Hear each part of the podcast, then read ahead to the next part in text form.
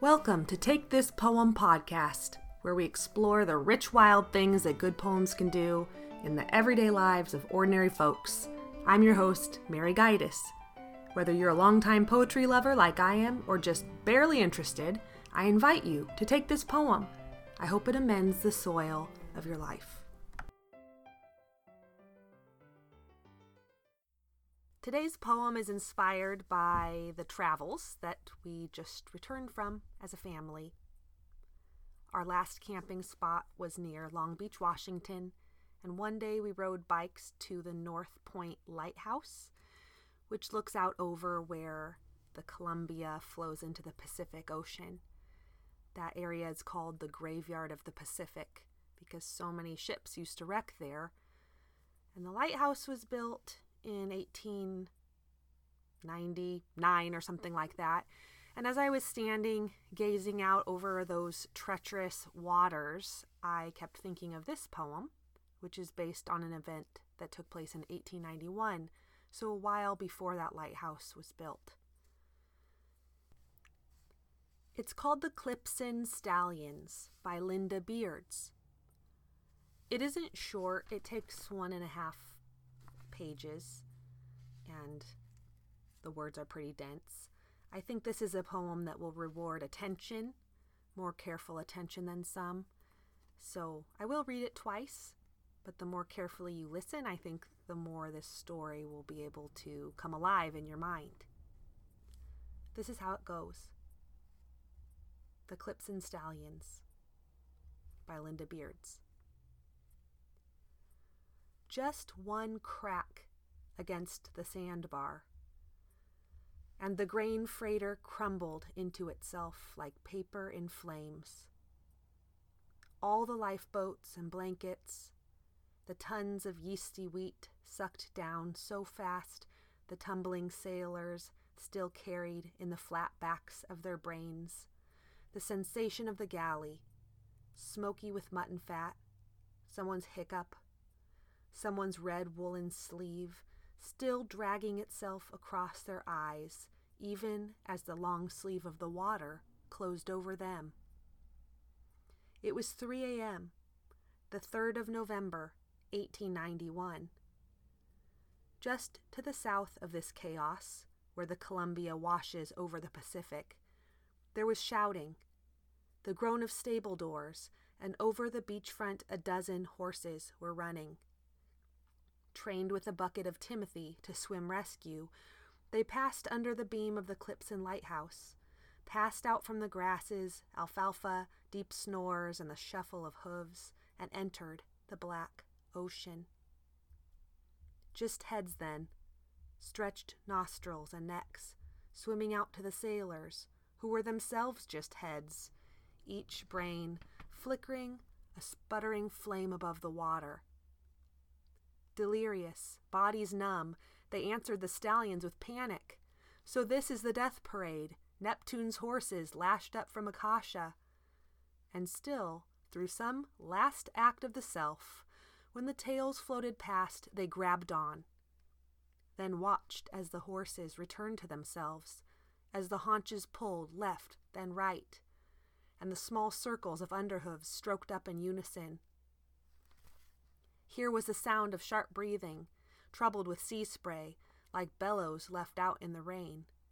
And here the texture of sand on the belly, on the shirt and thigh, on the foot with its boot, and the naked foot. And then, finally, the voices. The dozens gathered to cheer the rescue, the long bones of the will, causing hands to close over those rippling tails, yellow teeth to close over the Timothy. Wow.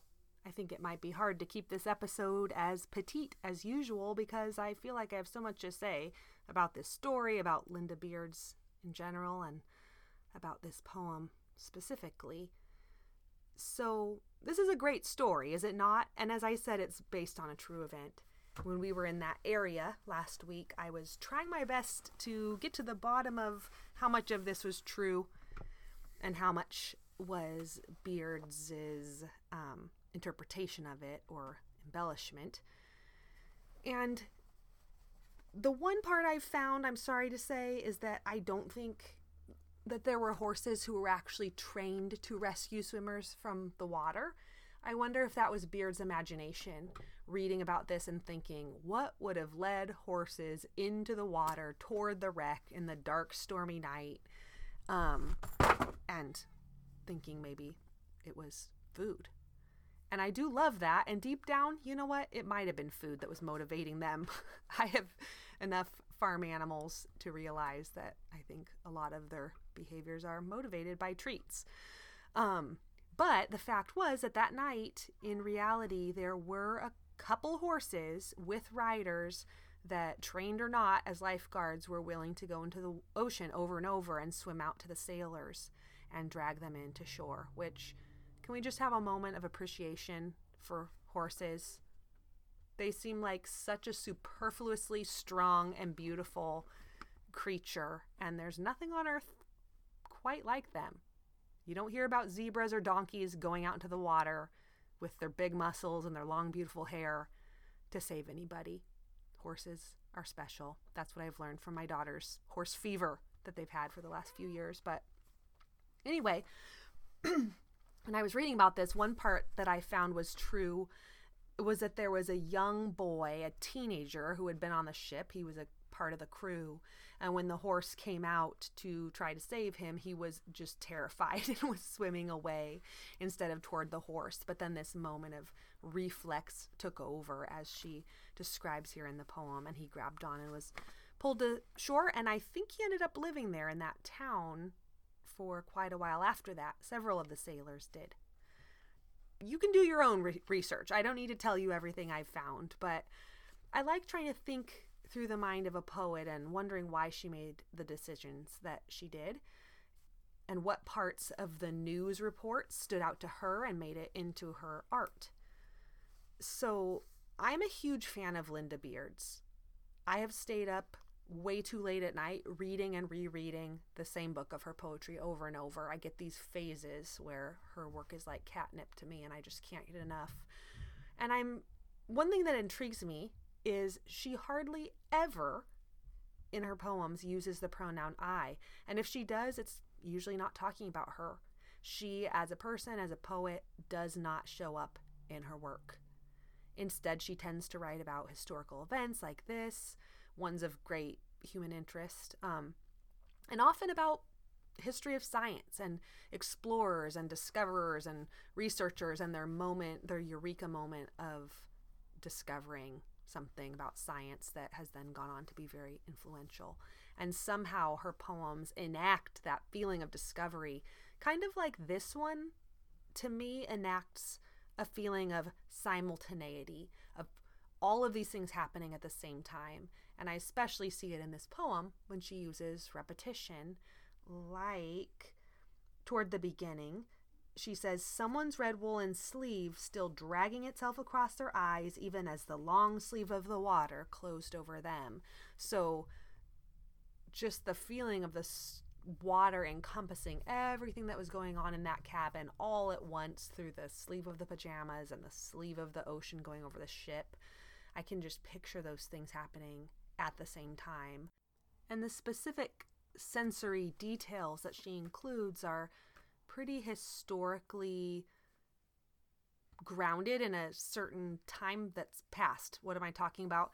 If you went into a ship galley today, no one would be using mutton fat to fry anything, and I bet very few people would be wearing red wool. Um, so just those few details bring me back to the late 19th century when this took place. One of my favorite parts is when the horses go into the ocean and it says they're just heads then, stretched nostrils and neck swimming out to the sailors. And I always picture a chess piece or I can just so clearly see that neck and head of a horse and that curve that it makes. And then also the sailors are just heads, each brain a sputtering flame above the water. And I really like that metaphor. It works for me. Both flames and humans are so fragile that if they're dunked underwater, they will be snuffed out. One more place that the repetition really gets to me and just makes me think, dang, Linda, how do you know how to do this? Is toward the end when it's talking about somebody I'm assuming a sailor being dragged or staggering up out of the sea after the rescue. She repeats the word foot. She says the texture of sand on the belly, on the shirt and thigh, on the foot with its boot, and the naked foot. And then finally the voices. Doesn't that just make you feel like you're there in that moment? And right after that, she says, the long bones of the will causing hands to close over those ripping, rippling tails, yellow teeth to close over the Timothy. So there's two closings that she put side by side in that moment the instinctual grabbing of the horse's tail by the drowning men and the instinctual desire for treats that I mentioned before that the horses have, just wanting that hay and that being, she equates those two grabbing, grasping, instinctual actions of the horse and the men. And I buy it. I believe this is all life. This is all this life force that's happening at once. And so many things are like other things and all part of this swirl of survival of living things. Linda Bierds is a professor at University of Washington and I have to admit I'm tempted to drive up there sometime and wander around campus until I find her office door and knock on it and poke my head in. But it would probably be awkward. I don't know if I would really be able to describe to her how much I admire her poetry without sounding like a total weirdo. So that's why I tell you guys about it instead. The book that this is from is called The Stillness, the Dancing. That was a really good one. But if you want to just read another poem of hers, one that's easy to find online is called Evolution. And I, I don't think the poems are super easy to listen to, so if you read it with your eyes, it might actually be a better experience, especially if you print it out and read slowly. That's one of the poems that I was talking about that to me captures a feeling of discovery for the reader and the scientists mentioned in that poem at the same time. So check that one out if you're interested. I've gone on long enough. I'm going to read this again. This time it'll probably be easier for your brain to take in the story and the beautiful words and just enjoy. The Clips and Stallions by Linda Bierds. Just one crack against the sandbar, and the grain freighter crumpled into itself like paper in flames. All the lifeboats and blankets, the tons of yeasty wheat, sucked down so fast the tumbling sailors still carried in the flat backs of their brains the sensations of the galley, smoky with mutton fat, someone's hiccup, someone's red woolen sleeve still dragging itself across their eyes, even as the long sleeve of the water closed over them. It was 3 a.m., the 3rd of November, 1891, just to the south of this chaos, where the Columbia washes over the Pacific, there was shouting, the groan of stable doors, and over the beach front a dozen horses were running. Trained with a bucket of Timothy to swim rescue, they passed under the beam of the Clipson lighthouse. Passed out from the grasses, alfalfa, deep snores, and the shuffle of hooves, and entered the black ocean. Just heads then, stretched nostrils and necks, swimming out to the sailors, who were themselves just heads, each brain a spluttering flame above the water. Delirious, bodies numb, they answered the stallions with panic. So this is the death parade, Neptune's horses lashed up from Akasha. And still, through some last act of the self, when the tails floated past, they grabbed on, then watched, as the horses returned to themselves, as the haunches pulled left then right, and the small circles of underhoofs stroked up in unison. Here was the sound of sharp breathing, troubled with sea spray like bellows left out in the rain. And here the texture of sand on the belly, on the shirt and thigh, on the foot with its boot, and the naked foot, and then finally the voices, the dozens gathered to cheer the rescue, the long bones of the will causing hands to close over those rippling tails, yellow teeth to close over the Timothy.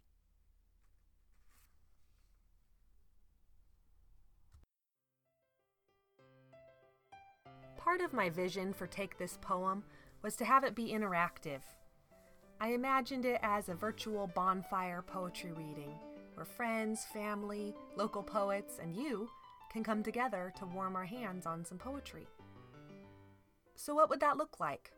Well, I'm glad you asked. You could send me a voice recording of you reading a poem to be included in a mailbag poetry reading. Commenting on the poem is welcome, but optional. Don't be shy. It's the only voice you got. What better use for it do you have than reading beautiful words out loud? Also, you could request a poem that you'd like to hear me read and ponder on the show. Or tell me what you've been thinking about these days, and I could play literary matchmaker and choose a poem for you. And by the way, I am aware that I have a small but loyal following of youngsters out there, and these invitations are all open to them as well. Send any of these or other ideas you have to take this poem podcast at gmail.com and join me in sharing good poems with this little community. I hope to hear from you soon.